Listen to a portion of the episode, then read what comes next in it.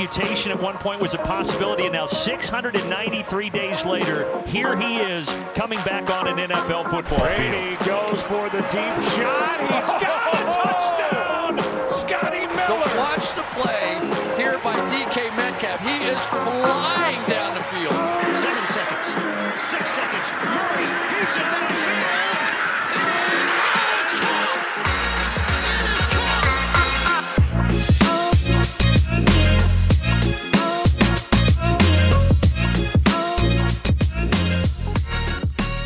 Welkom allemaal bij een nieuwe aflevering van de Sport Amerika NFL podcast. Mijn naam is Toon Aerts en vanavond zijn we maandag 6 november. Week 9 zit er bijna op, enkel nog Monday Night Football vannacht. Maar we nemen uitzonderlijk al op maandag op. Straks hoor je een voorspelling van ons eh, voor Monday Night Football. En ongetwijfeld zal het weer helemaal anders gaan dan wij hier zeggen. En wij, dat is vandaag ikzelf en Mark Dorenbos. Hallo Mark. Hallo, hallo.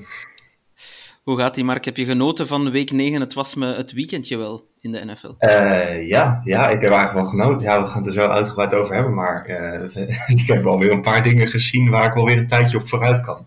De NFL Ja. komt in die zin eh, nooit. Maar eh, misschien kan ik beter aan jou vragen hoe jouw weekend was, want eh, onze Belgische luisteraars konden jou geloof ik op eh, televisie horen. Ja, dat klopt. Dat klopt. Ik heb eh, afgelopen eh, ja, zondag, eh, gisteren, heb ik mijn debuut mogen maken als commentator bij Eleven Sports. Dat is een, een, een betaalzender die op de Zone zit. Die app kennen jullie misschien ook wel intussen. Ehm, en daar heb ik de, de Frankfurt game mogen doen, Chiefs tegen Dolphins. Ik keek daar enorm naar uit. Die game heeft niet helemaal geleverd wat ik ervan gehoopt had, moet ik heel eerlijk toegeven. Maar het feit om, om commentaar te kunnen geven was natuurlijk wel, wel gewoon een droom eigenlijk die in vervulling gaat. Dus eh, ja, ik ben nog altijd ehm, ja, vol, vol adrenaline, zeg maar, van, eh, van, van dat moment. Die, die drie uur zijn voorbij gevlogen. Kan ik me heel goed voorstellen. Ja, heel tof om te doen. Maar eh, we gaan zo meteen een paar wedstrijden bespreken waarvan ik dacht, tju, misschien, had ik liever die als mijn debuut gehad. eh. Ja, ja, maar toch, als je van tevoren op papier zegt, zou je zeggen, Dolphins en Chiefs, eh, dat is een heel lekker potje. Ja, ja, absoluut. En, en pas op, de, laten we zeggen, de kwaliteit van het voetbal as such was wel gewoon eh, zeer goed. Zeker als je het vergelijkt met een aantal, een aantal andere wedstrijden die we, die we helaas moeten bekijken hebben eh, afgelopen weekend.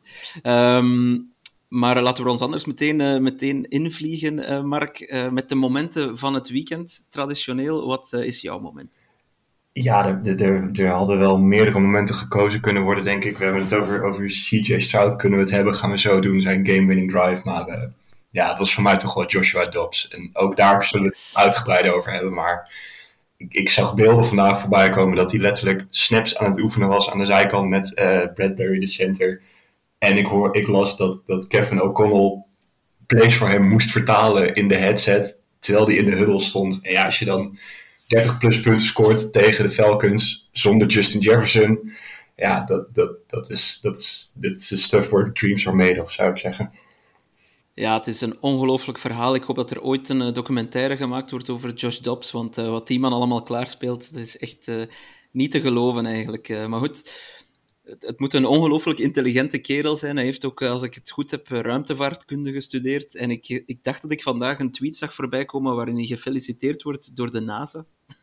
Dus, ehm, dus dat is gewoon fantastisch. Die man, eh, die man is, is toch wel een van de verhaallijnen van het seizoen. Dat was hij eigenlijk bij, bij de Cardinals al, maar nu, ja, nu meer dan ooit. Ik denk dat zijn legende wel intussen ja, vaststaat. Eh, Josh Dobbs gaat voor altijd in ons geheugen eh, gegrift staan, wat er ook gebeurt. Zeker, absolute cult. Ja. Ehm, mijn moment komt uit de wedstrijd die ik verslaan heb. Eh, een moment dat ik helemaal niet zag aankomen. Ehm, de eerste penalty van de wedstrijd, dat was een, val, een, een false start. En eh referee Clay Martin zet zijn microfoon aan en die roept dat in het Duits voor heel het stadion. Veel start. Eh, nogal agressief ook. Ehm, en ja, ik begon ook gewoon te lachen in de uitzending. Het kwam helemaal nergens vandaan. Ehm had het duidelijk wel voorbereid. Maar wat een moment om als eerste penalty een false start te mogen callen en dat dan gewoon in het Duits te doen. Ik hoorde ook eh, het publiek door hun dak gaan, dus dat vond ik eigenlijk wel een heel mooi eh, detail in die wedstrijd. Ja, dat was mooi. Er waren nog meer mooie details trouwens eh, in die wedstrijd, met name vanuit het publiek. maar daar hebben we het misschien zo meteen nog over. Ehm, het weekend dan. Helaas moeten we beginnen, Mark, met wat blessurenieuws. Drie spelers die uh, voor ja, toch redelijk lange tijd geblesseerd zullen zijn. De allerbelangrijkste, denk ik, is uh, de quarterback van de Giants, Daniel Jones.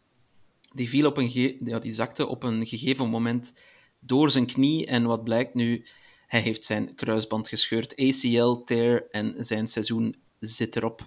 Um, het ging al stevig bergaf voor de Giants dit seizoen. En nu ja, zit het er definitief op, hè, denk ik. Ja, ja, uh, ja, dit is inderdaad zoveel tegenvallen dit seizoen. En ik denk ook niet dat ze met Daniel Jones dat ze zich een illusie hadden hoeven maken over enige playoff kansen. Maar die kunnen nu wel definitief de ijskast in. En dat wordt je gewoon richten op de draft. En wie weet krijg je een hoge pick. En als ze echt een hoge pick krijgen, dan wordt het natuurlijk interessant om te zien of ze een quarterback gaan draften. Daniel Jones ja. heeft, ondanks zijn blessure, heeft hij een vrij dik contract mogen tekenen afgelopen offseason. Ja, absoluut. Uh, dat contract, daar, gaat nog, daar gaan nog papers over geschreven worden aan de universiteit, denk ik.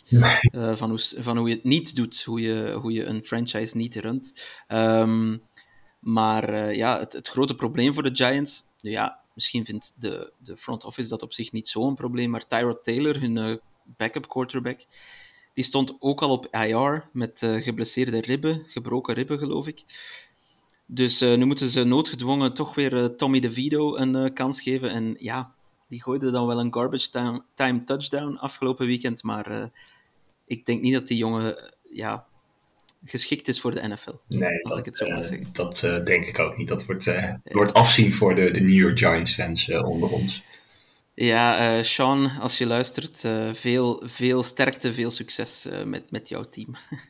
um, een andere blessure die we niet season-ending is, alleszins dat denken we toch, is van Dallas Goddard, de tight end van de Eagles. Die brak zijn arm, die, of die heeft een breukje in de rechtervoorarm. Dat klinkt dan iets minder erg. um, het is nog niet helemaal zeker hoe lang hij eruit is. Heeft volgens mij geen operatie nodig.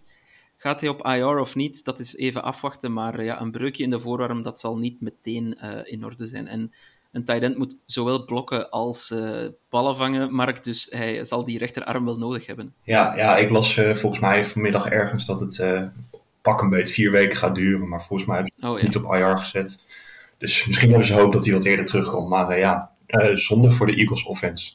Nou hoeven ze niet heel veel te klagen, maar hij is toch een, een belangrijke piece, denk ik, daar. Ja, zeker. Ik denk, dat, uh, ik denk wel dat ze hem zullen missen. In die zin hebben ze natuurlijk wel geluk tussen haakjes dat ze nu net hun bye ingaan. Dus hij, hij mist misschien twee à drie wedstrijden, dan valt dat wel nog mee. Uh, en dan het laatste uh, blessurenieuwtje, dat is misschien het meest trieste van allemaal. Mark Cam Akers, die miste al eens heel wat tijd met een gescheurde Achillespees. Helaas um, deed hij het nog eens over gisteren. Hij zit nu bij de Vikings natuurlijk. Hij was daar emergency quarterback trouwens, Cam Akers, in die wedstrijd. En helaas, helaas, scheurt hij opnieuw zijn Achilles. Ja, moeten we beginnen vrezen voor het einde van zijn carrière? Ja, je, je vreest toch het ergst als iemand dat twee keer overkomt, een running back. Dan, dan wordt het wel lastig. Het, het is wel zijn andere Achilles dan de vorige keer, zag ik. Oh ja. Ik weet niet in hoeverre, ik ben geen medisch specialist, dus ik weet niet in hoeverre dat nog een verschil maakt. Maar ja, heel sneu voor die jongen. Die heeft vorig jaar, toen hij al wel weer fit was, ook geen makkelijk jaar gehad. Terwijl de Rams wel traden. En nu uh, hier bij de Vikings, nou ja, dat heeft niet lang mogen duren. Nee, en hij was nogthans... Hij maakte wel deel uit van de offense. En hij deed het eigenlijk niet zo slecht. Uh, alles bij elkaar genomen, maar uh, ja, ik denk, ik denk dat het heel moeilijk wordt om Cam Akers nog in een NFL-team te zien de komende jaren. Dat ook. Alright, de wedstrijden dan. Uh, op onze website sportamerika.nl, wij schreven samen de recaps. Uh, Mark, uh, noemden we het al Super Sunday. Dat was wel terecht, denk ik, want er waren een aantal absolute topaffiches gisteren. Um, dan ook een aantal wedstrijden waar we het niet meteen van hadden verwacht, die geweldig bleken te zijn. Maar laten we toch maar misschien met de grootste affiche van allemaal beginnen. Dat was de clash in de NFC East tussen de Cowboys en de Eagles. De Eagles waren het thuisteam, Mark, en hebben op het nippertje eh, de winst thuis gehouden. Ze wonnen met 28-23. Ja, uh, en, en naar 8 en 1. En voor de mensen die dat nog niet uh, wilden doen, denk ik dat we Philly nu wel als de, de duidelijke favorieten in de NFC kunnen verklaren. Um, ik denk ook dat dat. Ja, dat een interessante wedstrijd. Omdat ik toch wel het idee had dat ze echt wel beter waren dan de Cowboys. Tegelijkertijd zijn er twee momenten. Met name die touchdown eh, van Dallas die wordt teruggefoteld. Dat je denkt van ja, eh, het scheelt ook allemaal niet veel. Het gaat net de andere kant op.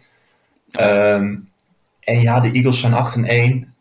En toch heb je nog steeds het gevoel dat ze niet op hun beste kunnen presteren. Wat ze ergens ook wel weer, wat het ook wel weer eng maakt of zo. Als je denkt van ja, als ze nog beter gaan spelen dan dit, wie houdt ze dan eens tegen? Maar ja, het, ik heb het idee dat het elke week toch altijd weer een klein beetje billenknijp is als Eagles fan. Of ze zo'n pot binnenslepen. Maar ja, ze doen het dan wel uh, elke keer. Dus uh, ja, wat kan je ervan ja. zeggen? Ja, ik hoorde het ook in de Around the NFL podcast. Um, de Phillies zijn... De Phillies, wat zeg ik nu? Dat is baseball. Uh, de Eagles zijn uh, een van die teams die... Um, ja, die toch gewoon zo'n wedstrijd uit kunnen spelen. En enkel de topteams in de NFL kunnen dat. De Chiefs zijn ook zo'n team, daar komen we straks wel op terug. Um, en de Eagles kunnen dat. En daarom staan ze 8 om 1. Want inderdaad, ze hadden vorige week even goed kunnen verliezen van de Washington Commanders. Uh, maar toch toch weten ze die wedstrijden binnen te slepen. En ik, ik schreef het ook al in de, in de previews uh, vorige week. De Phillies zijn zo'n team, ja, als het heel nipt is in een wedstrijd, dan wordt het vaak op details beslist. En die details, dat gaat dan toch vaak in het voordeel van het team met de sterkste uh, lines, de sterkste O-line, de sterkste D-line, de loopgraven, het trenches, zoals we dan zeggen. En daarin, uh, zowel op D-line als O-line, denk ik dat de, de Eagles gewoon het beste team van de NFL zijn. Ja, ja, dat denk ik wel. Ik denk dat die op dit moment het team to beat zijn. En dat terwijl de Cowboys toch wel redelijk meekwamen, uh, vind ik, als je het vergelijkt met uit mijn hoofd twee weken geleden, toen ze van het veld, nou drie weken geleden misschien alweer, toen ze van het veld werden geveegd door de 49ers. Dan zag dit er al een stuk beter uit. Uh, Dak Prescott, afgelopen twee weken al sterk en nu eigenlijk ook gewoon weer prima. Ja, 374 jaar, drie touchdowns, daar, daar kan, hier, kan je niet veel van zeggen, lijkt me. Uh, maar ja, het was niet genoeg. Zo nee. kan ook zijn. Nee, klopt. En uh, het, het, was, het was een beetje een vreemd einde van die wedstrijd. Hè, want de Eagles in die laatste drive, hoeveel penalties hadden ze tegen? Een stuk of vijf, denk ik. ze leken wel gewoon tegen Dallas te zeggen: kom maar op, kom die wedstrijd gewoon winnen. En dan toch op het allerlaatste, die D-line, die, die pass rush. Josh Sweat was het volgens mij die er twee keer op een rij doorkwam. Uh, en zo halen ze het toch weer binnen. Um, nu moeten we wel zeggen, de Eagles, hun schema voor de komende weken, dat wordt wel zeer, zeer stevig. Ja. Uh, want ze hebben, ik ga het even opzoeken, volgende week uh, tegen de Chiefs. De week daarop de Bills. De week daarop de 49ers. De week daarop de Cowboys. Um, dan zitten we tegen de Seahawks. Dan moeten ze op bezoek bij de Seahawks. En dan komen er terug wat makkelijke potjes aan. Maar dus de komende vijf wedstrijden ja, is het schema van de Eagles wel uh, misschien het moeilijkste van heel de NFL, Mark. Uh, dus, um... Zeker, maar toch, als je me al die wedstrijden al los van elkaar laat voorspellen, denk ik dat ik overal zou zeggen dat de Eagles de favoriet ja. zijn. Ja, zo'n team is het wel. Hè. En wat je zegt, hun run game bijvoorbeeld is nog niet, uh, of is, is op dit moment niet zo goed. Um, is een beetje stilgevallen met, met DeAndre Swift, maar toch winnen ze die wedstrijden. AJ Brown die staat fantastisch te spelen de laatste paar weken. Hurts. Um, ik weet het niet, Mark. Wat, wat, wat denk jij als je Jalen Hurts, uh, ja, Jalen Hurts aan het werk ziet? Ja, ik zag dat hij een, een lichte knieblessure had. Ja, dus daar heeft hij doorheen gebatteld. Uh, en ja, Hurts is misschien niet zo goed als vorig jaar, maar nog steeds maar 25. En ja. het, het, komt allemaal wel goed met hem als quarterback de komende jaren voor de Eagles. Dat is toch wel een van die jongens die een, een dik contract heeft gekregen, waarvan ik tot nu toe nog wel zeg van ja, terecht. En daar kan je nog een hele tijd mee, uh, mee vooruit. En ik denk, ik denk ook wel. Ja, ik denk ook dat hij met, met zo'n team om hem heen is hij ook prima goed genoeg. Hij hoeft ook niet altijd de plays te maken. Dus als je kijkt wat, wat AJ Brown, nou gisteren dan misschien niet, maar de zes wedstrijden daarvoor deed. Dan is het ook lekker quarterback spelen natuurlijk. Ja, klopt. En ik denk dat hij ook wel uh, intussen terecht in de MVP-conversatie zit, uh, Jalen Hurts.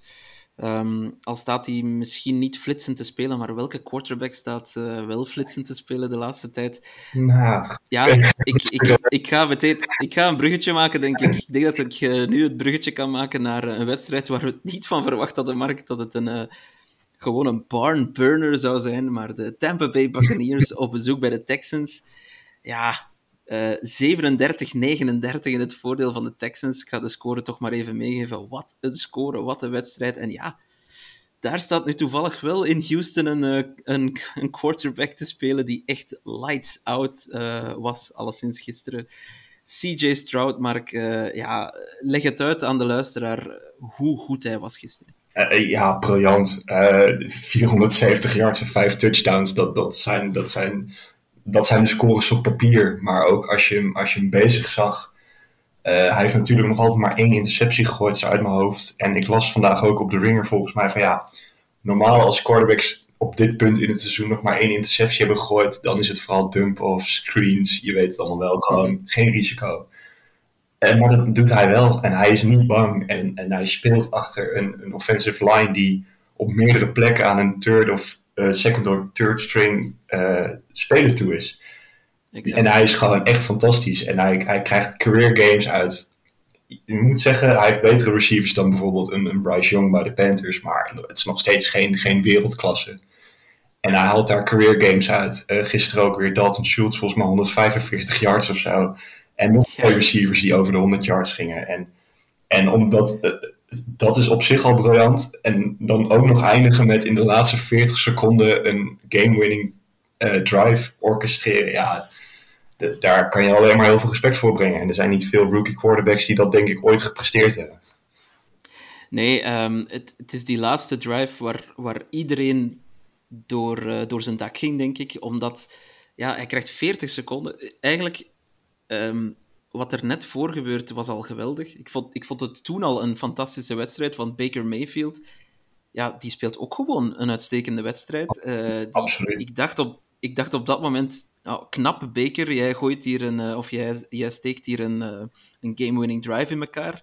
met een hele mooie touchdown naar, naar Kate Otten. De tight end. Die zijn tweede vink, denk ik, voor, voor die wedstrijd.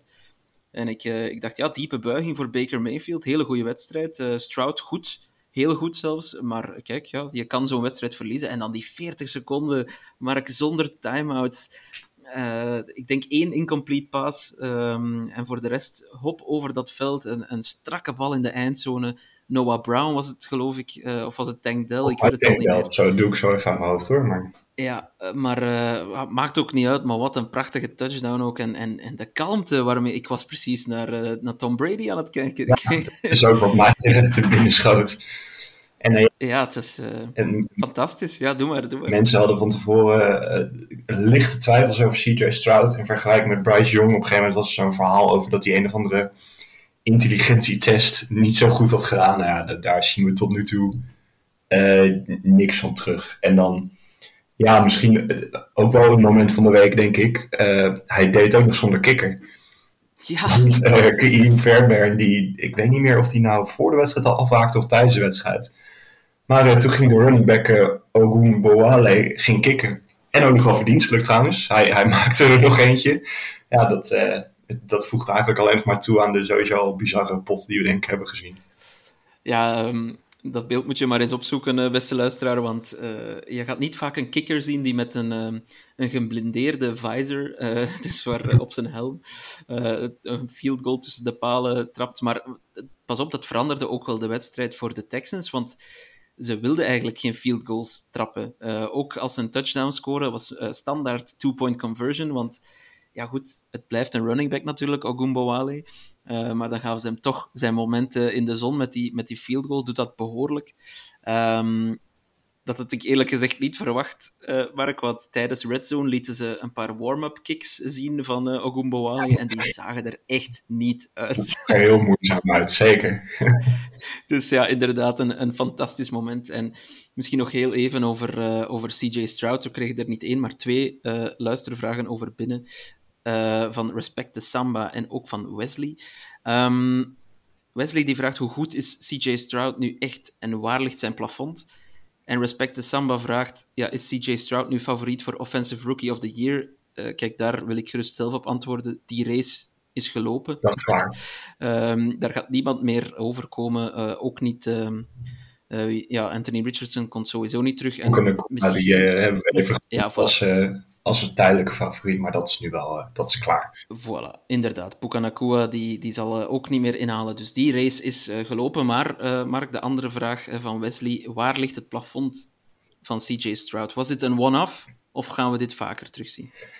Ja, deze pot was natuurlijk bizar goed. Maar hij was tot en met afgelopen weekend speelde hij eigenlijk al een, een, uitstekend seizoen. En het was tegen de Panthers was het even minder. Toen verloor hij ook van Bryce Young. Nou ja, onderling duel, et cetera.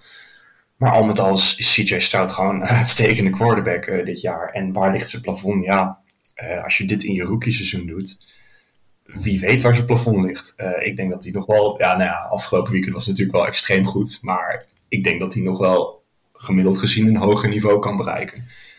Zeker als de ja. gewoon door blijven bouwen. Want ik heb voor het eerst, volgens mij sinds ik de NFL volg, het idee dat er een, een idee, achter zit wat er nu in Houston gebeurt. Ja, klopt, klopt. Um, ja, ze staan nog niet officieel op een uh, playoff plek, maar ze staan er niet ver vanaf. Ze zijn 4 om 4. Um, ze hebben, even kijken naar hun schema, want dat heb ik nog niet zo meteen bij me. Natuurlijk, ja, voor de Texans je weet nooit goed of je hen nou als favoriet kan bestempelen voor een bepaalde wedstrijd of niet. Maar uh, ja, het is wel tegen de Bengals uh, komend weekend. Dat wordt wel een heel stevig. Ja, sorry. Um, daar heb ik niet zo'n boodschap aan. Maar... Ja, maar dan daarna, ja, dat snap ik, uh, Mark. maar daarna Cardinals, Jaguars, Broncos, Jets, ja, Titans. Als ze de Cardinals winnen, dan wordt de Jaguars wordt een zeer interessant potje. Want dan gaan we de knikkers in de divisie. Ja, en ik uh, zou het nog niet zo weten of de Jaguars nu automatisch kunnen winnen van deze Texans, al zijn de Jaguars wel goed bezig, laat dat uh, duidelijk zijn.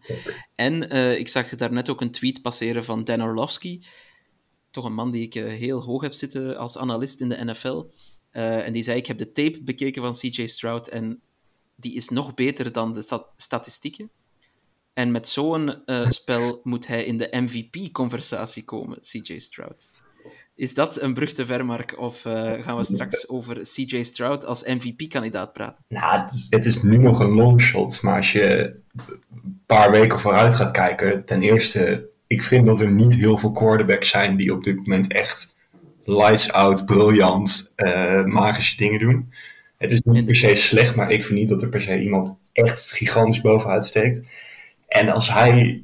Uh, per ongeluk met Houston Texas de playoffs haalt, ja, eigenlijk moet je hem dan wel aan hem geven. Want dat, dat is iets waar helemaal niemand, de kenners, de non-kenners, uh, de rekening mee zou hebben gehouden aan het begin van het seizoen. Ja, inderdaad. inderdaad. Uh, ik, ik vind dat ook. Um, ik zei een paar weken terug, als de uh, Detroit Lions de one seed halen in de NFC, nu is hun kans daarop wel ietsje verlaagd, denk ik, na dat verlies in de, bij de Ravens. Maar goed, um, dan mag Jared Goff in de conversatie komen voor MVP. Wel, ik ga, ga helemaal akkoord met jou, Mark. Als uh, de Texans de playoffs halen uh, dit seizoen, dan vind ik dat CJ, sorry, CJ Stroud ook absoluut in de conversatie van, uh, van MVP mag. Dus, ja, en dat ja, zijn, Die zou bijna ja. Inderdaad, als rookie ongelooflijk. Dus Wesley, waar ligt zijn plafond? Ja, wij, wij zeggen de MVP van de league. Behoorlijk hoog dus. Um, een ander plafond waar ik eigenlijk wel over wil praten, uh, Bark, is dat van een andere quarterback, namelijk uh, de Pastronaut. Dat is prachtige bijnaam. Um, Joshua Dobbs, je had het er al over in je moment van de week. Dat was nog zo'n wedstrijd waar we helemaal niet van verwacht hadden dat het uh, een topper zou zijn, of dat het zo'n leuke wedstrijd zou zijn. Maar de Vikings gingen dus op bezoek bij de Falcons, wonnen daar met 31-28. Ook een game-winning drive van de quarterback van de man die niet eens de namen kende van zijn teamgenoten, Joshua Dobbs. Uh, neem ons even terug naar die wedstrijd, uh, Mark. Ja, uh, fantastisch natuurlijk. En in, inderdaad, van tevoren verwacht je er niet zoveel van. de, de Vikings die beginnen met een, met een rookie quarterback, wiens naam ik op dit moment zelfs even ontschoten, maar even ontschoten is. Jaron Hall, ja, bedankt aan het internet. ja, die, die, die valt wel vrij snel uit. wel bewonderenswaardig, denk ik. Die legt zijn hele lichaam in de strijd om een rushing touchdown te scoren. Maar die, ja, die, die wordt gewoon vergekegeld. Uh, die gaat in concussion protocol. En, en ja, Joshua Dobbs die komt erin. En, en ja, wat ik zeg, die, die staat letterlijk snaps te oefenen aan de zijlijn. Die, die kent de naam van zijn teamgenoten niet. Die heeft geen flauwe nul, geloof ik, hoe het playbook eruit ziet. En die, die scoort 31 punten. Ja, dat, dat, is, dat is echt ongelooflijk. En uh, ja, dan is het denk ik nog wel ergens extra grappig dat hij tegen de Falcons doet en Arthur Smith. En die maar zit te kloten met zijn offense. En je ziet zo'n ja. en je ziet zo'n Joshua Dobbs. En dan denk je van ja, hoeveel weken heb je nou eigenlijk nodig om een quarterback een beetje degelijk te laten spelen? Uh, dus ik denk dat daar ook, naast dat het voor uh, fantastisch is van de kant van Dobbs, ik denk dat daar ook wel veel credit naar uh, Kevin O'Connell mag gaan. Want ik denk dat, dat, dat het van twee kanten moet komen, zo'n samenwerking en hoe dat moet werken. Maar ja, fantastisch om te zien natuurlijk. Ja, het is wat je zei in, in, toen je het over je moment had, maar Kevin O'Connell die zit gewoon letterlijk de plays uit te leggen in de headset. Terwijl je daar ja, gewoon staat te roepen naar je O-line. Het stadion is gek aan het gaan. Al dat lawaai. Je hebt dan ook maar een aantal seconden om dat te doen. Het is echt... Eigenlijk zou het niet mogen kunnen wat er gebeurd is gisteren. Dat zou eigenlijk niet, uh, niet, niet, toelaatbaar mogen zijn, dat dat überhaupt kan, maar, maar dat, maakt het toch, dat maakt het toch zo prachtig. Ja, hoe mooi het ook is, eigenlijk moet je als Falcons zijn, dan moet je hier gewoon voor schamen. Dit, dit, wat je zegt, dit zou niet moeten mogen gebeuren. In zo'n situatie moet je eigenlijk de Vikings gewoon onder de 10 punten houden en gewoon die pot winnen. Maar ja, uh, ik uh, kies ervoor om de romantiek van dit moment in te zien en ik geef mijn credits vooral aan Dobbs. Zeker, en ja, Joshua Dobbs die zal nu wel um, ja, de quarterback blijven hè, in, uh, in Minnesota de komende ja. weken. Uh, Cousins heeft uiteraard zijn Achilles gescheurd. De vraag is natuurlijk, uh, Mark, ja, ze staan 5 om 4. Dat is een heel goed record. Ze doen volop mee voor de playoffs op dit moment, na 9 weken. Ik kijk even naar hun schema. Saints, Broncos, Bears, Raiders en dan pas de Bengals. Dus de komende vier weken zeer winbare wedstrijden. Nou, Saints, goede defense. Um, wat kunnen de Vikings bereiken met Joshua Dobbs? Want dit, was natuurlijk een soort sprookjesgame en alles klikt en alles valt goed en hij heeft wat meeval enzovoort. Um, ja, waar, waar, waar, kunnen deze Vikings geraken met Joshua Dobbs als uh, quarterback? Ja, uh, van de komende vier potjes zou ik zeggen dat ze de drie gewoon kunnen winnen. En eigenlijk vier ook wel. Het Saints inderdaad een goede defense, maar ik denk ook niet dat je gek moet opkijken als ze die pot wel gewoon winnen. En uh, Justin Jefferson is volgende week of de week daarop komt hij denk ik weer van IR. Volgens mij ging hij halverwege oktober op IR, zo even uit mijn hoofd. En ja, uh, dan heb je ineens weer de, de, een van de beste, zo niet de beste wide receiver van de league uh, tot je beschikking. En ja, dan kunnen ze zomaar ineens weer op playoff plekken staan. En ja, na de Bengals moeten ze nog tegen de Lions. Dus all to play voor, zou ik zeggen. Ik, ik denk niet dat ze goed genoeg zijn om echt uh, ver te komen in de playoffs. Maar de playoffs aan zich zijn zeker haalbaar. En dat is best knap. Want volgens mij na vier weken dacht ik dat de Vikings de boel gewoon in de verkoop zouden zetten. En uh, ja, nou, volgens mij zijn ze al drie of uh, vier weken op rij opgeslagen intussen. Ja, ja, ze begonnen uh, 0-3, hè, dus ze, zijn, ze zijn inderdaad, ik denk drie weken dan ongeslagen, want ze hebben dan tussendoor wel ergens nog eens verloren. Uh, van de Chiefs uit mijn hoofd. Um, ja. Maar uh, inderdaad, gewoon uh, uitstekend bezig. ook al gewoon de 49ers verslagen. Dus de Vikings, Vikings doen het goed. Um, en ja, je wenste toch ook gewoon Josh Dobbs toe dat hij, dat hij eens een keer voorbereid aan de playoffs kan beginnen. Want ja, vorig jaar moest hij ook hals over kop bij de Titans was dat dan toen, uh, moest hij hals over kop invallen in een playoff game. Dat nee, dat was uh, nog voor de playoffs zelfs. Oh ja, dat klopt. Maar dat moeten zij winnen van de Jaguars, wat ook uh, niet lekker is. Maar... Ja, want de Titans hebben natuurlijk toen de playoffs gemist. Um, zeg ik zo even uit mijn hoofd. Ja, correct. Um, maar goed, Josh Dobbs, uh, wat er nog een luistervraag van Bob. Uh, Bob uh, is een vriend van de show, is een grote fan van Joshua Dobbs. Heeft het al heel het jaar over de Dobbs season. Terecht, zou ik zeggen. Um, en hij vroeg, wie wordt MVP dit jaar, Mark? En waarom is het Josh Dobbs? Um, als de Vikings een playoff-wedstrijd winnen, nu ja, ik weet wel dat MVP voor het regular season is, maar uh, als de Vikings een playoff-wedstrijd winnen met Josh Dobbs, moeten we dan uh, ook Dobbs meenemen in de conversatie? Ja, dan maken we hem uh, Sport Amerika MVP. Ja. En als we onze eigen awards gaan uitreiken, dan wordt hij zeker, krijgt hij zeker een honorable mention. mooi, mooi. Dat is, dat is het perfecte antwoord. Um, naar een paar andere MVP-kandidaten dan. Het was gisteren de eerste van twee Frankfurt Games um, in het uh, prachtige Deutsche Bank Park, dat helemaal vol zat. hoe kan het ook anders? Er waren 1,2 miljoen aanvragen voor kaartjes. en er kunnen er een slordige 45.000 of kleine 50.000 in, denk ik, in dat stadion. Um, de Dolphins gingen op bezoek, zogezegd, bij de Kansas, Kansas City Chiefs, die de thuisploeg waren. We hadden allemaal een klein beetje gehoopt, misschien wel verwacht ook, dat het echt een soort shootout zou zijn tussen de beste offense van de league en dan nog steeds de heel goede Chiefs. Uh, maar dat werd het niet, uh, Mark. Het werd een uh, redelijk low-scoring game, 14-21 voor de Chiefs. Um, de Dolphins die konden geen enkel punt scoren in de eerste helft. De Chiefs konden geen enkel punt scoren in de tweede helft.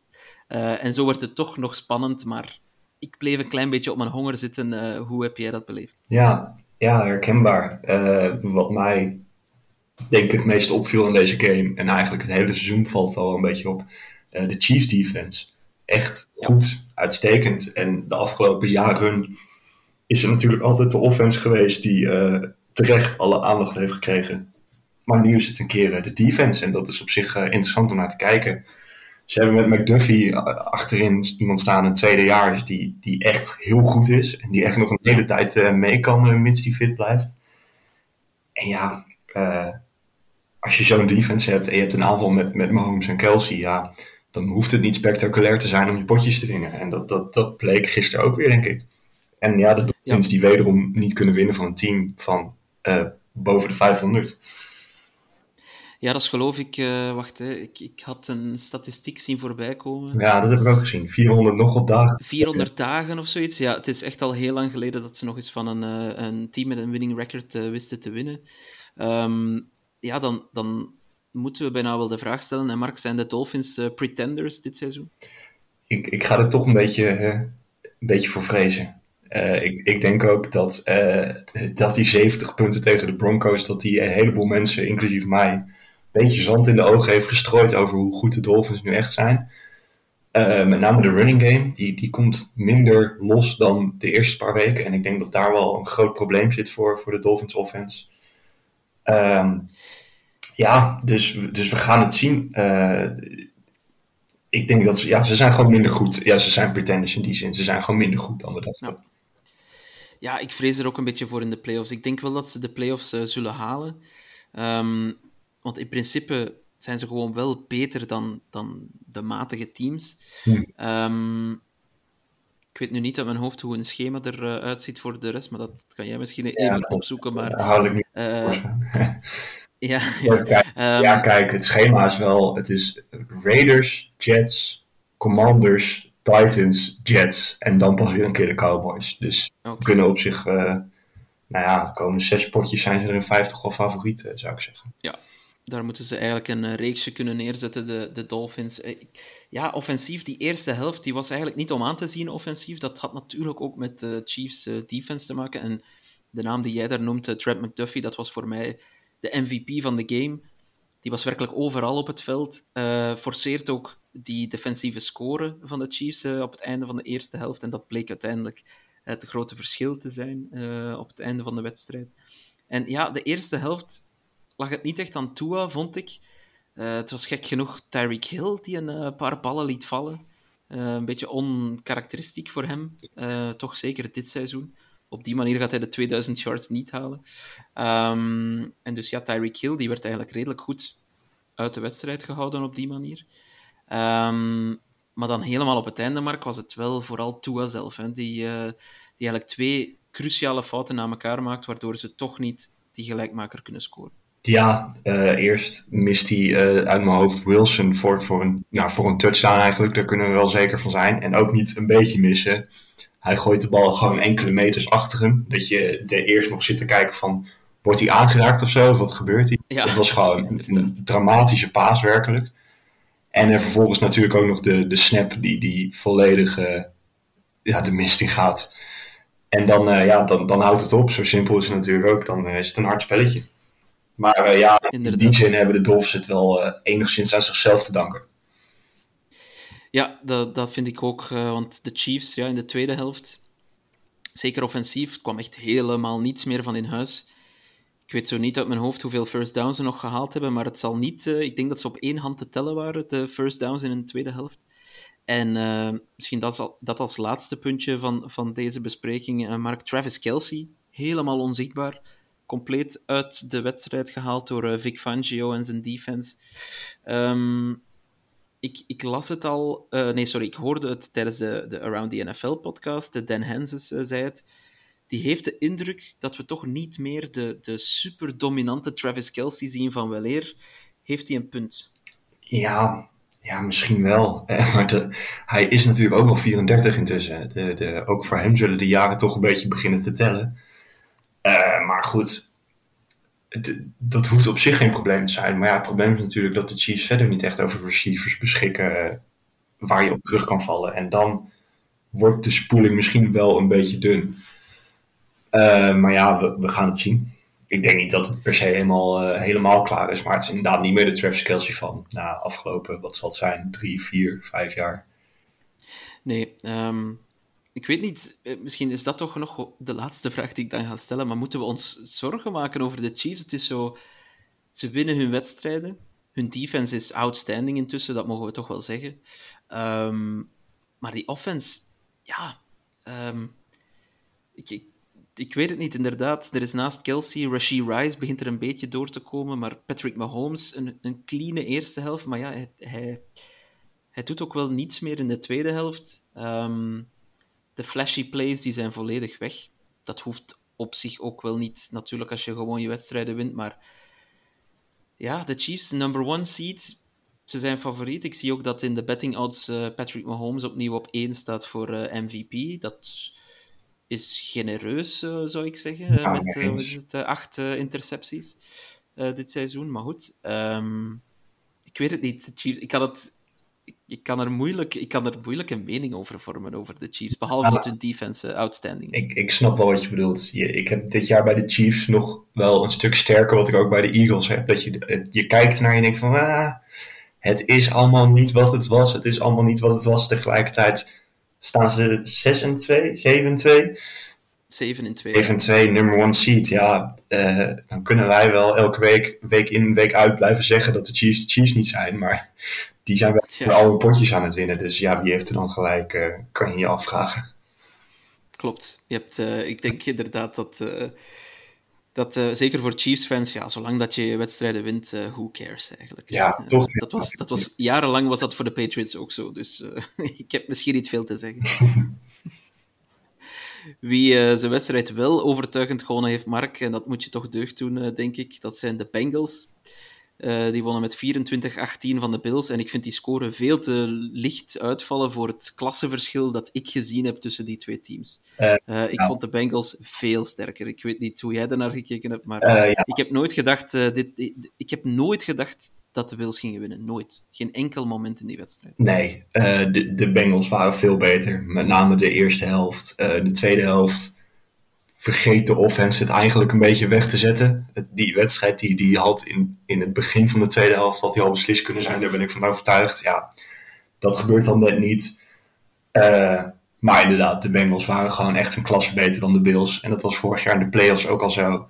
Uh, maar dat doet me wel deugd, want uh, ja, de, de Bengals kunnen gewoon op dit moment niet, niet zoveel steken meer laten vallen door het begin van het seizoen. Die staan nu eens even nadenken. Uh, vijf en vier. Nee, vijf en drie, excuus. Vijf en drie. Ja. Uh, en dat is op zich een prima record. Alleen ze staan wel laatst in de EFC Noord. Uh, ja. Die uh, het ook allemaal gewoon goed doen. Sterker nog, ik zag vandaag dat als de competitie er vandaag mee zou stoppen, dan staan alle EFC Noord ploegen staan in de playoffs. maar goed, even over deze wedstrijd. Ja, gewoon goed, de Bengals. Uh, Burrow uitstekend, 348 yards, twee touchdowns. Uh, het zijn de tight ends die het doen voor de Bengals. Dat uh, is iets wat we niet heel vaak zien. Maar goed, Irv Smith Jr. en Drew Sample die, die scoren touchdowns. Ja. Ongelooflijk. Dat, ja, weet je, ik, heb, ik zeg al twee, drie jaar lang nu, als die spelers het gaan doen voor de Bengals, ja, dan, dan is er helemaal geen houden meer aan met deze offense. en de defense wederom wel weer goed. Gewoon weer twee forced turnovers. Uh, volgens mij staan ze top drie in totaal aantal turnovers uh, voor elkaar gekregen. En dat is best knap uh, in een verdediging die Jesse Bates en Von Bell moeten missen in de secondary dit jaar. Dus het, het, hoe, hoe, gedeprimeerd ik klonk een maand geleden, hoe, hoe rooskleurig mijn leven er op dit moment weer uitziet ja, op, op deze manier zijn er niet veel ploegen die van de Bengals winnen. Nee, dat denk ik ook. Ik denk dat de Bengals uh, weer net zoals uh, vorig seizoen en net zoals het seizoen ervoor, uh, net op tijd in vorm zijn. Um, en ik denk dat ze nog moeilijk zullen af te stoppen worden. Ik, Joe Burrow, de, de, hoe zal ik het zeggen, de klasse die die man uitstraalt is, is ongelooflijk. En ik ga misschien een knuppel in het hoenderhok gooien vroegtijdig. maar als, um, als we het hebben over de drie beste quarterbacks in de NFL, dan was dat tot voor kort was dat één Mahomes, twee Allen en dan drie Burrow. Dat was ongeveer, denk ik, de consensus top drie. Ja, ik zou intussen Joe Burrow toch wel naar twee door willen schuiven. 18 um, en, en Joshua Dobbs. Uiteraard. Nee, maar ik, ja, kunnen we nog zeggen dat uh, dat Joe, uh, Joe Allen, was ik nu, uh, Josh Allen zoveel beter is dan Joe Burrow. Ik, uh, ik, ik, durf dat niet meer te zeggen. Nee, maar nou kijk ik natuurlijk door, een, door een oranje gekleurde bril naar dit soort dingen. Maar ik vond aan het begin van het seizoen, als je het mij vroeg, zei ik al één Mahomes, twee Burrow, drie Allen. En er is niet veel verschil tussen Burrow en Allen. Alleen ja, Josh Allen die, die wisselt nu in het wat zijn vierde of vijfde jaar in de league, wisselt hij nog steeds briljante games af met echt werkelijk waar zaadpotten. En dat heeft Burrow gewoon een stuk minder. Die is gewoon een stuk consistenter, zolang hij fit is. Daar moet je wel eerlijk in zijn natuurlijk. Uh, maar goed, dat hebben de meeste quarterbacks. Die is het wel handig als ze gewoon fit zijn uh, als ze een center starten. Maar ja, deze, deze Burrow die is, die, die is moeilijk af te stoppen. Maar er komen interessante weken aan. Want nou, we zeiden het al, de Texans volgende week. Die moet je gewoon winnen. Maar daarna de Ravens en de Steelers. En uh, ja, we komen zo over de Ravens te spreken, maar Burrow heeft het traditioneel gezien heel lastig tegen een Ravens defense. En ja, tegen deze defense gaat het uh, heel pittig worden. Dat, uh, er komen hele moeilijke weken nog aan. Dus het wordt in ieder geval interessant om naar te kijken. Ja, inderdaad. En we, je maakt eigenlijk al perfect het brugje naar de volgende wedstrijd. Maar toch ga ik nog heel even terug naar de Bills. Want ja, die staan op dit moment ook gewoon derde in de AFC East. Um, achter de Jets, zowaar. Nu, dat kan straks nog veranderen als de Jets zouden verliezen, maar goed. Um, de Bills ook niet op een playoff plek op dit moment. Hoeveel zorgen moeten, uh, moeten Luc, Dokter en Co zich maken uh, over, over de Bills? Nou, wel een beetje, denk ik. De, de, defense, ja, die mist een paar namen natuurlijk. Maar die is uh, gewoon niet heel goed op het moment.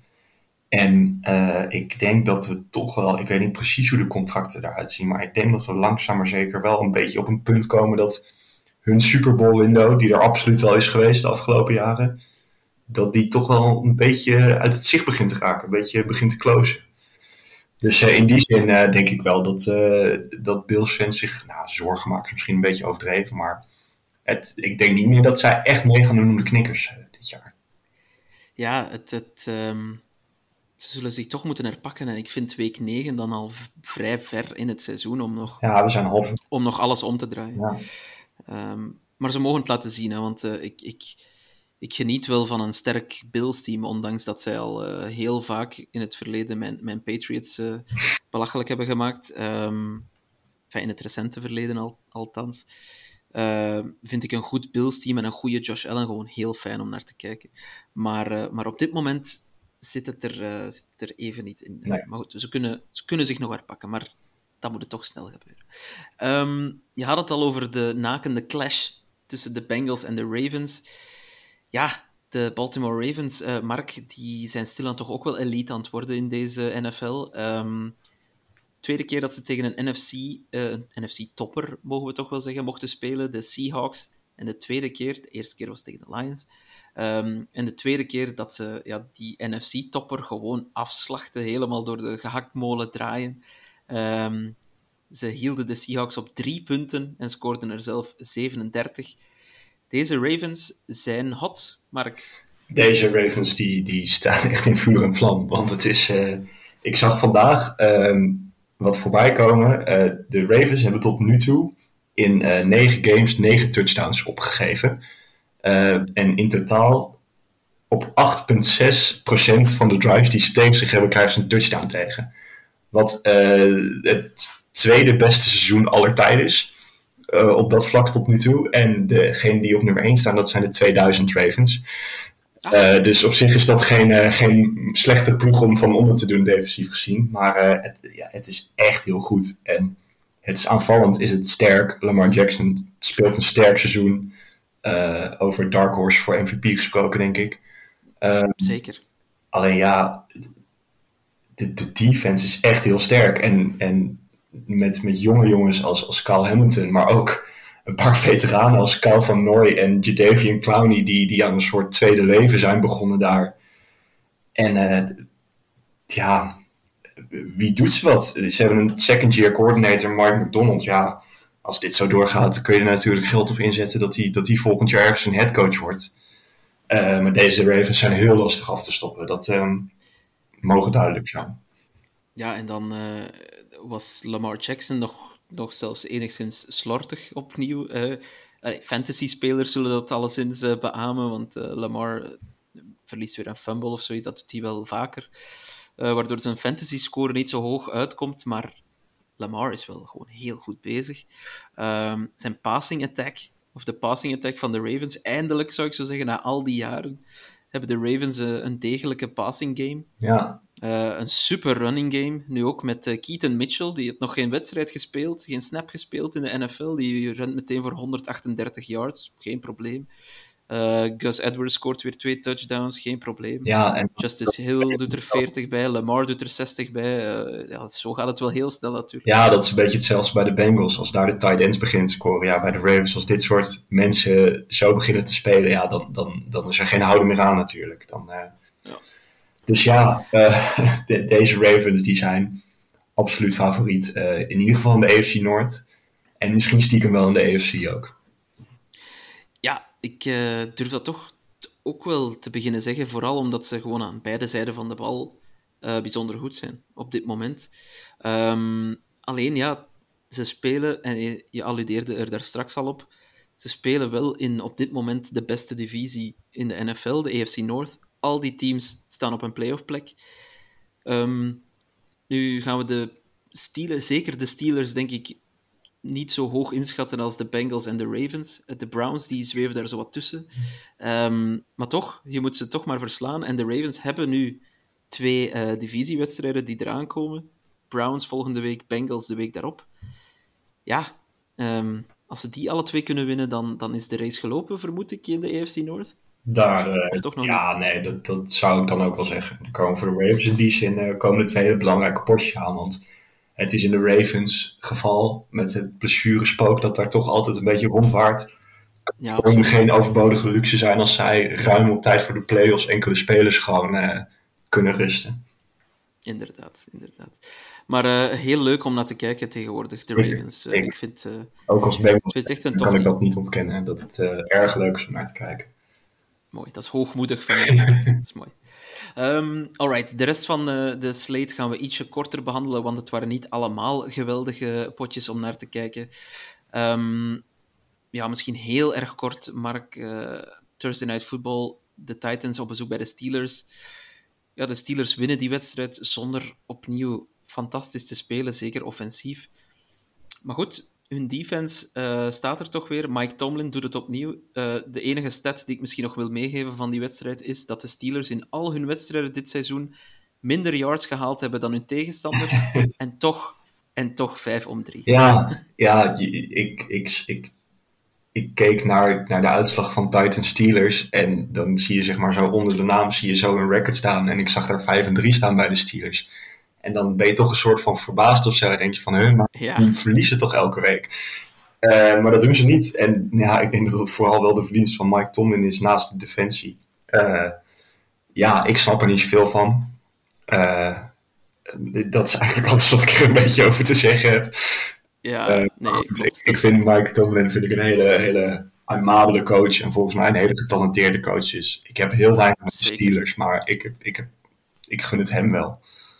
Ja, er zijn dit seizoen veel kandidaten voor Coach of the Year. Eh, ik denk de Miko Ryans bij de Texans. Ik denk spontaan aan Dan Campbell bij de Lions. Maar ja, Mike Tomlin die moet ook, die moet ook gewoon in die conversatie zitten hè, met deze Steelers. Ja. eh, toch alweer. Dat hij hem in, in wat in 20 jaar tijd nog geen één keer heeft gewonnen. Is aan zich al, al bijzonder natuurlijk. Maar Nee, sla- slaat nergens op. Slaat nergens op. Eh, zeker als je weet dat Brian Dable bijvoorbeeld eh, vorig jaar de Coach of the Year was. En als je ziet wat, wat die zijn team dit seizoen aan het ja, en Stefanski heeft hem ook wel eens gewonnen. Dus misschien is het ook wel getuigd dat juist van dat het goed gaat als je hem niet wint. Ja, dat, dat is misschien wel waar. Ehm, het laatste team van de AFC North, eh, eh, Mark, is... Wel, ze staan niet laatste, maar eh, het laatste dat we gaan behandelen. De Browns, die wonnen heel makkelijk van de Cardinals. Ja, ze hielden de Cardinals zelfs tot nul punten. Dan, dan kan je alleen maar zeggen, opnieuw een dominante defense. Miles Garrett was weer overal. En Clayton Toon, de rookie bij de Cardinals, die... ehm, die zal niet goed geslapen hebben, denk ik. Die, eh, die kon helemaal niks beginnen. Ja, dat kan je hem ook niet kwalijk nemen. En dit is, eh, nou misschien niet de eerste keer, maar dit is wel een van de potjes dit jaar dat je eh, de, de Cardinals zag zoals we die aan het begin van het seizoen verwachten, denk ik. Ja. Volop tankende Cardinals. En ja, als je, als je Josh Dobbs niet meer hebt, ja, dan wordt het al snel minder natuurlijk, blijkbaar. Ja, nee, tegen deze, tegen deze, deze defensie kan zo'n aanval heel weinig beginnen. Dan is het snel gedaan. En eh, Miles Garrett, ik denk wel frontrunner voor Defensive Player of the Year eh, tot nu toe. Ja. Hoewel dat een spannende race is, moet ik er wel bij zeggen. Ja, je hebt ook TJ Watt bij de Steelers bijvoorbeeld. Max Eh, Crosby, ook erg goed dit jaar. ja, ja, ik vond Parsons gisteren tegen de Eagles ook weer opnieuw goed. eh, maar al ligt hij wel ietsje verder achterop, denk ik. Maar de Browns, ja, uitstekend team. eh Deshaun Watson, als hij, als hij beter dan gemiddeld speelt, denk ik dat de Browns een playoff team zijn. Ja, nou ja, ik, denk dat de Browns wel eh, de playoffs kunnen halen, ja. En ik, ik, schat ze ook niet volledig kansloos in, in een, in een eerste ronde, denk ik. In een wildcard ronde. Ik weet niet, zo uit mijn hoofd wie ze dan op dit moment zouden, zouden loten. Dat, loten, tegen wie ze zouden moeten. Maar tegen zo'n als zo'n defensie kan je in bijna elke pot houden, denk ik. Ja, ik denk als vandaag de playoffs zouden starten, krijgen we eh, Browns Jaguars. Ja, de, Als ik het goed heb. kan een, een Cleveland Browns kan daarvan winnen op een goede dag, zou ik. Zeker, zeker. Ehm, dan naar de, wat mij betreft, allerslechtste wedstrijd van het weekend. Eh, alhoewel, er waren nog wel kandidaten. De Rams eh, op bezoek bij de Packers. Eh, de Rams die moesten het met Brett Rippon doen. Stafford toch nog te veel last van die duim. En dat was er aan te zien. Een afschuwelijke offense eh, bij de Rams. Ik vond het bij de Packers ook niet veel beter. Nee, dat die nog 20 punten op het bord hebben gezet, dat, dat is al een prestatie op zich. Want dat was ook niet op aan te gluren eigenlijk. Ja, eh, de Packers winnen met 20-3, maar ja, ik, de Rams zonder Stafford, die gaan helemaal nergens heen, dat Nee. staat vast. Nee, En ik denk dat de Packers überhaupt nergens heen gaan. Of nee, nee ja, de Packers, die, dat was aan het begin van het seizoen was het nog wisselvallig. En wonnen ze ook wel in potjes. En zeiden nog van ja, is niet gek met een nieuwe quarterback. Maar ja, ondanks dat ze dan wel winnen afgelopen weekend, eh, is er nog wel eh, aardig wat werk aan de winkel daar. Ja, inderdaad. En daarmee is, eh, is alles wel gezegd, denk ik, over die wedstrijd. We Ehm, door de heel veel over te zeggen. Ja, klopt. Ehm, de Commanders dan, die gingen op bezoek bij de Patriots. De Commanders natuurlijk hun beste spelers verkocht afgelopen week, Montez Sweat en Chase Young. Maar dat eh, deerde hen niet, want ze moesten tegen een heel matig team, namelijk de New England Patriots. En ze wonnen eh 2017.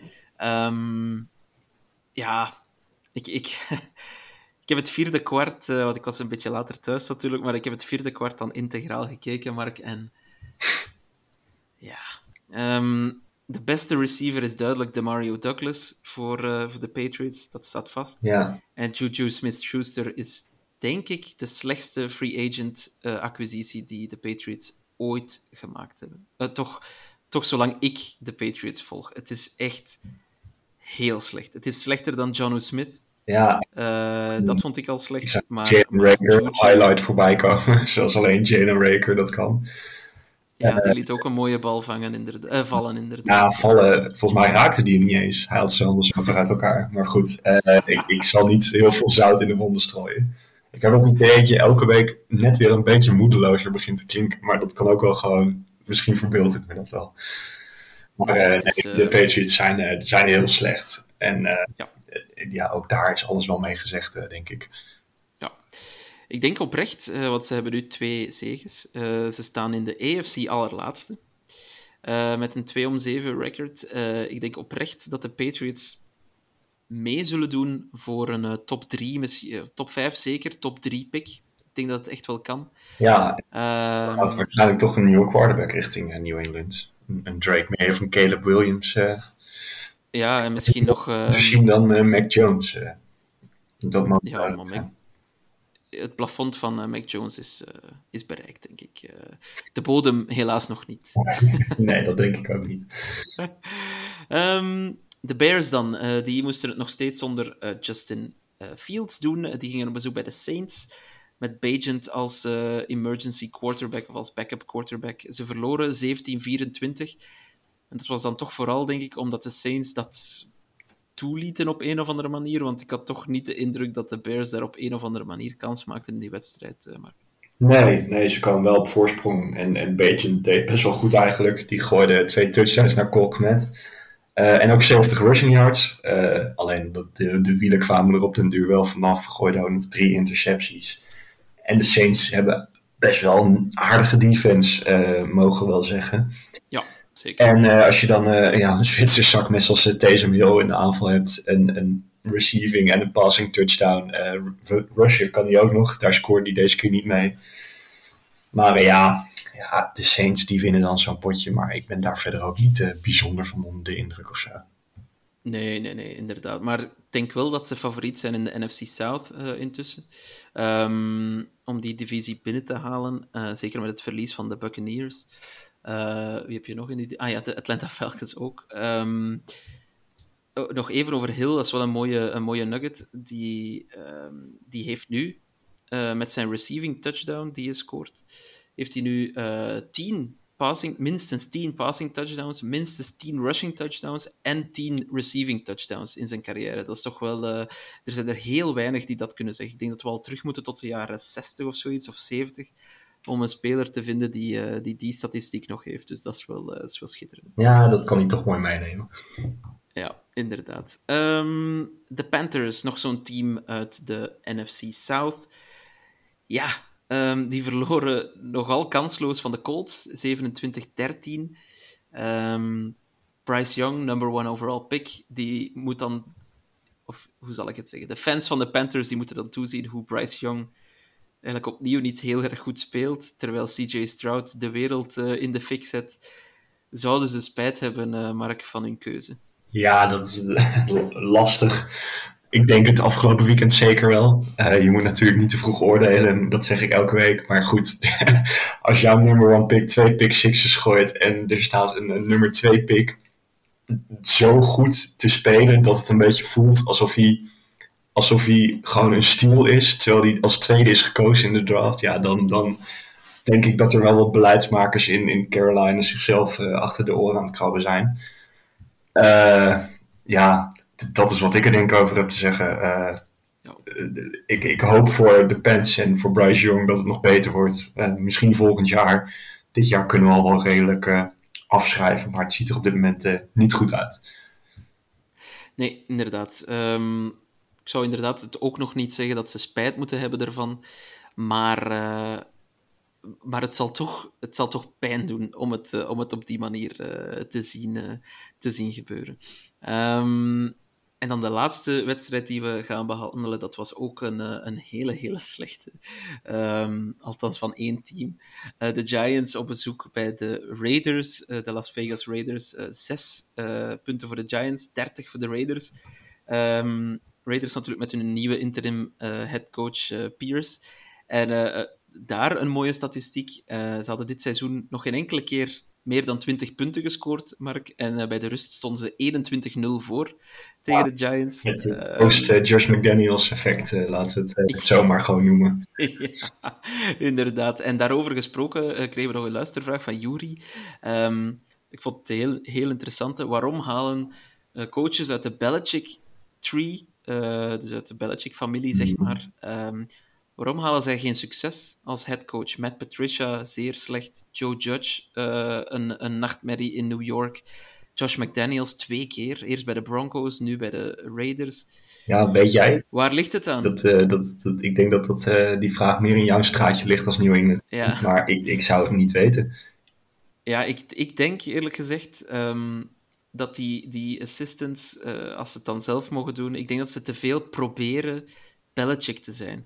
Eh, met, als ik dat ook hoor uit het traderskamp, eh, zeer streng. Hè. Je mag bij wijze van spreken geen plezier hebben als speler. eh, altijd serieus, altijd eyes on the prize, altijd on to the next one enzovoort. Hè. De Belichick-methode, de Patriot Way, zoals ze dat dan noemen. Maar dat, dat vertaalt zich gewoon niet zo makkelijk naar andere culturen. Bovendien, toch, om dan toch maar een kritische noot ook aan Belichick te geven. Ja, de Patriot Way, eh, daar schiet niet veel meer van over. Hè. De, haal, haal je goede quarterback weg en eh, de Patriot Way stort in elkaar als een kaartenhuis. Dus eh, ja, Dan is het, ja, het is, het is voorlopig gewoon even klaar met de Patriot Way, denk ik. nee, Zowel in New England als met de, de discipelen daarvan. Ja, er is maar één die het goed doet en dat is eigenlijk geen coach, maar wel een speler geweest onder Belichick. Dat is dan Mike Vrabel. Ehm, dat, is, dat is zo ongeveer de enige van onder Bill Belichick, zal ik maar zeggen, die, die wel succes boekt als headcoach. Eh, voor de rest kan ik zo niet meteen iemand bedenken. Dus ja, zijn, eh, zijn invloed eh, is beperkt, zullen we maar zeggen. Dan, dan doet Kyle Shanahan het wel ietsje beter, of, of Andy. Ja, net. net. Het spant erom. Ja. Ehm, als allerlaatste voor we, eh, voor we... Nee, we hebben nog twee dingetjes staan, zie ik. Eh, nog een luistervraag, een interessante luistervraag. Van Yves, eh, Yves Hogenkamp, die vroeg wie zijn onze mid-season MVP-kandidaten. Mark, we hadden het er al heel kort over. Het is moeilijk te zeggen op dit moment, omdat er niet echt een quarterback is die eruit steekt. Wie zou jij op dit moment MVP maken, als het seizoen vandaag stopt? Ja, nou ja, wat- de, de, ik zag recent was er, was er in de, in de Lala League eh, groepsapp eh, met, vol met NFL-fans was er al een discussie over wie nou MVP zou moeten zijn. En eh, wat meerdere mensen daar al zeiden en waar ik op zich wel me aan wil sluiten, is dat dit misschien wel het jaar is om weer eens een keer een non-quarterback MVP te maken. En dat is ook gewoon een klein beetje mijn, mijn sportromanticus die dan nu spreekt. Maar dan, dan zou ik zeggen Christian McCaffrey. Ik wou eh, die naam eigenlijk ook al. eh, had hij nu gisteren een eh, fenomenale game gehad, Tyreek Hill, dan zou ik Tyreek Hill mee vooruit hebben geschoven. Ik denk dat hij ook nog steeds wel kans maakt als hij effectief 2000 yards kan halen in één seizoen. Maar hij was gisteren wel te wisselvallig naar mijn mening. Maar ehm, ja, ik was, ik was boos twee jaar terug. Wel boos. ik was teleurgesteld twee jaar terug dat Cooper Cup eh, de MVP-trofee niet kreeg. Ik vond dat Cooper Cup die had verdiend. Eh, met zijn fenomenaal seizoen. Heeft gelukkig wel nog de Super Bowl MVP gekregen als, eh, als troostprijs, zeg maar. Ehm, maar dus inderdaad, laat het maar een keer een non-quarterback zijn en laat het dan maar CMC zijn. Wat een geweldige, geweldige speler. Ja, eens. Eh, en dan als afsluiter, eh Mark, Monday Night Football. Vannacht de Jets op bezoek. eh, nee, sorry, het is omgekeerd. De Chargers op bezoek bij de Jets. Het is in MetLife Stadium. Weer een Ehm, bekende knaller van, een, van een Monday Night voetbal. Ja, het, het, kan, het kan twee richtingen uit. Het kan heel, heel, heel slecht zijn. Of zo eh, wacky met die beide teams dat we toch eh, spektakel krijgen. Maar Wedstrijden van heel hoog. Ze hebben wel de, de, de neiging om een beetje wacky te worden vaak. Voilà, precies. Eh, maar goed, de, de Jets, ze doen, gewoon, ze doen gewoon nog mee. Ze staan 4 om 3. Ze kunnen ook gewoon deze wedstrijd winnen. Josh Palmer is geblesseerd. Hij is naar IR voor de Chargers. Even denken. Ja, Mike Williams, uiteraard, die, zijn seizoen zit erop. Dus heel veel receivers eh, schieten er daar niet meer over in LA. Het Dus moet, zal een beetje Keenan Allen en eh, Austin Eckler worden, denk ik. ja, ze moeten wel eh, echt gaan winnen, want ze staan volgens mij 3 en 4 uit mijn hoofd. Ja, klopt. En ja, dat klopt, dat zie ik nu ook voor me. Ja, en dat betekent dat de Raiders op dit moment bovenste staan. Wat op zich al gênant is. Maar ja, de, de Chargers moeten wel gaan bijpoten. Want op dit moment staan ze gewoon enigszins ver van een playoff plek af. en het is dit jaar ook niet best. En ja, het enige wat ik daar nog eigenlijk even over wil zeggen is... Ik, ik heb het idee dat, dat Justin Herbert een beetje ontzien wordt. Uh, ik weet niet hoe jij er naar kijkt. Ik weet dat jij een, een behoorlijke Herbert-fan bent. Maar ik, ik, uh, ik, hij heeft een dik contract getekend. Eigenlijk tot nu toe één keer de playoffs gehaald. Vrij gênant verloren. Hij is goed. Laten we daar niet moeilijk over doen. Maar de echte prestaties heb ik nog niet gezien.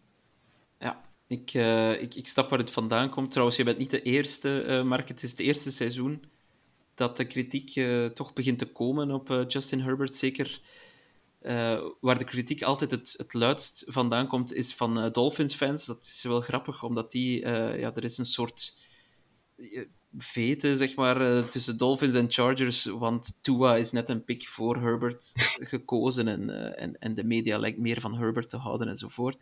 Um, maar je ziet nu ook van Chargers-fans zelf toch wel wat kritiek komen. Ik, ik, uh, ik had het er ook met Julian over, uh, denk ik. Nee, of met wie Ja, met Julian twee weken terug, denk ik. ik. Ik zou toch nog even afwachten met Justin Herbert, want ja, de Chargers.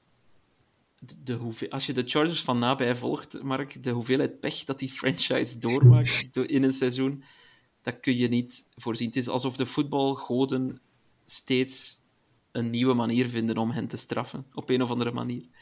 Um, en ik vind, ja, ik, ik zou zeggen op die game, uh, tegen wie was het ook alweer? Uh, niet tegen de Chiefs, maar tegen wie hebben de Chargers onlangs verloren? Moet ik even opzoeken. Maar daar speelde hij echt een slechte game. Miste hij zijn receivers, had hij gewoon, uh, had hij gewoon zijn team naar de overwinning kunnen leiden. Tegen wie was dat ook alweer? Tegen de Cowboys was het. Ja, klopt. Tegen de Cowboys. Die wedstrijd hadden ze kunnen winnen. En daar lag het, wat mij betreft, aan Herbert dat ze die wedstrijd niet winnen. Voor de rest vind ik dat hij het oké doet. Um, ik vind dat hij nog steeds heel mooie worpen maakt. Ik vind dat hij best veel haalt uit het materiaal dat nog rondom hem loopt intussen door alle blessures. Maar is hij nou iemand die zijn team constant op zijn schouders neemt en naar de overwinning leidt? Nee, dat ook niet. Dus... Kan nog wel komen. Ja, ja, dat kan inderdaad. Maar uh, je moet je stilaan afvragen: zijn de Chargers dan wel de juiste franchise? Uh, dat, uh... dat is een hele goede vraag. Ik denk dat zolang ze Brandon Staley als headcoach hebben, misschien wel niet. Ja, maar ik, ik ga toch nog steeds de verdediging van Herbert op mij nemen. Hij was heel goed tegen de Bears vorige week. Ik weet het, het zijn de Bears. Maar hij was echt wel heel goed tegen, tegen de Bears. Um, en als hij vandaag tegen een uitstekende Jets defense een overwinning kan bij elkaar gooien, dan, uh, dan mag ik wel weer even gaan liggen, vind ik. Uh, maar we zullen het zien. Um, laten we hem callen. Uh, Mark, wat denk je? Jets of Chargers? dan ga ik Jets zeggen. mooi, mooi. Ik heb in de previews voor de Chargers gekozen. Um, puur omdat ik denk, ja, de manier waarop de Jets wedstrijden winnen, met, met statistisch de slechtste offense van de hele competitie, dat kan toch niet blijven duren. Dus ik ga toch maar eens zeggen dat, dat het vandaag dan toch een keer misgaat voor de Jets en dat de Chargers verliezen. Kijk, gaat een van ons in ieder geval gelijk hebben. ja. Nou, dat zul je zien dat het gelijk wordt, maar... het zou zomaar kunnen, het zou zomaar kunnen. Alright, Mark, we zijn er door. We zijn opnieuw netjes onder het uur gebleven. Nee, dat is weer, niet, weer niet gelukt. Net weer niet. Net weer niet, net weer niet. Maar, uh, het was wel gewoon weer fijn om te doen. Dus uh, Mark, heel erg bedankt voor, uh, voor jouw bijdrage. Um, beste luisteraar, vergeet zeker ook niet naar sportamerika.nl te gaan. De recaps van zondag staan erop. Komen deze week ook nog power rankings aan, previews, Thursday Night Football, Monday Night Football misschien ook. we zullen zien um, welke recaps er op de, op de site komen. Maar hoe dan ook, wordt het weer een week gevuld met content. En ik bedank jullie alvast voor het luisteren en tot de volgende.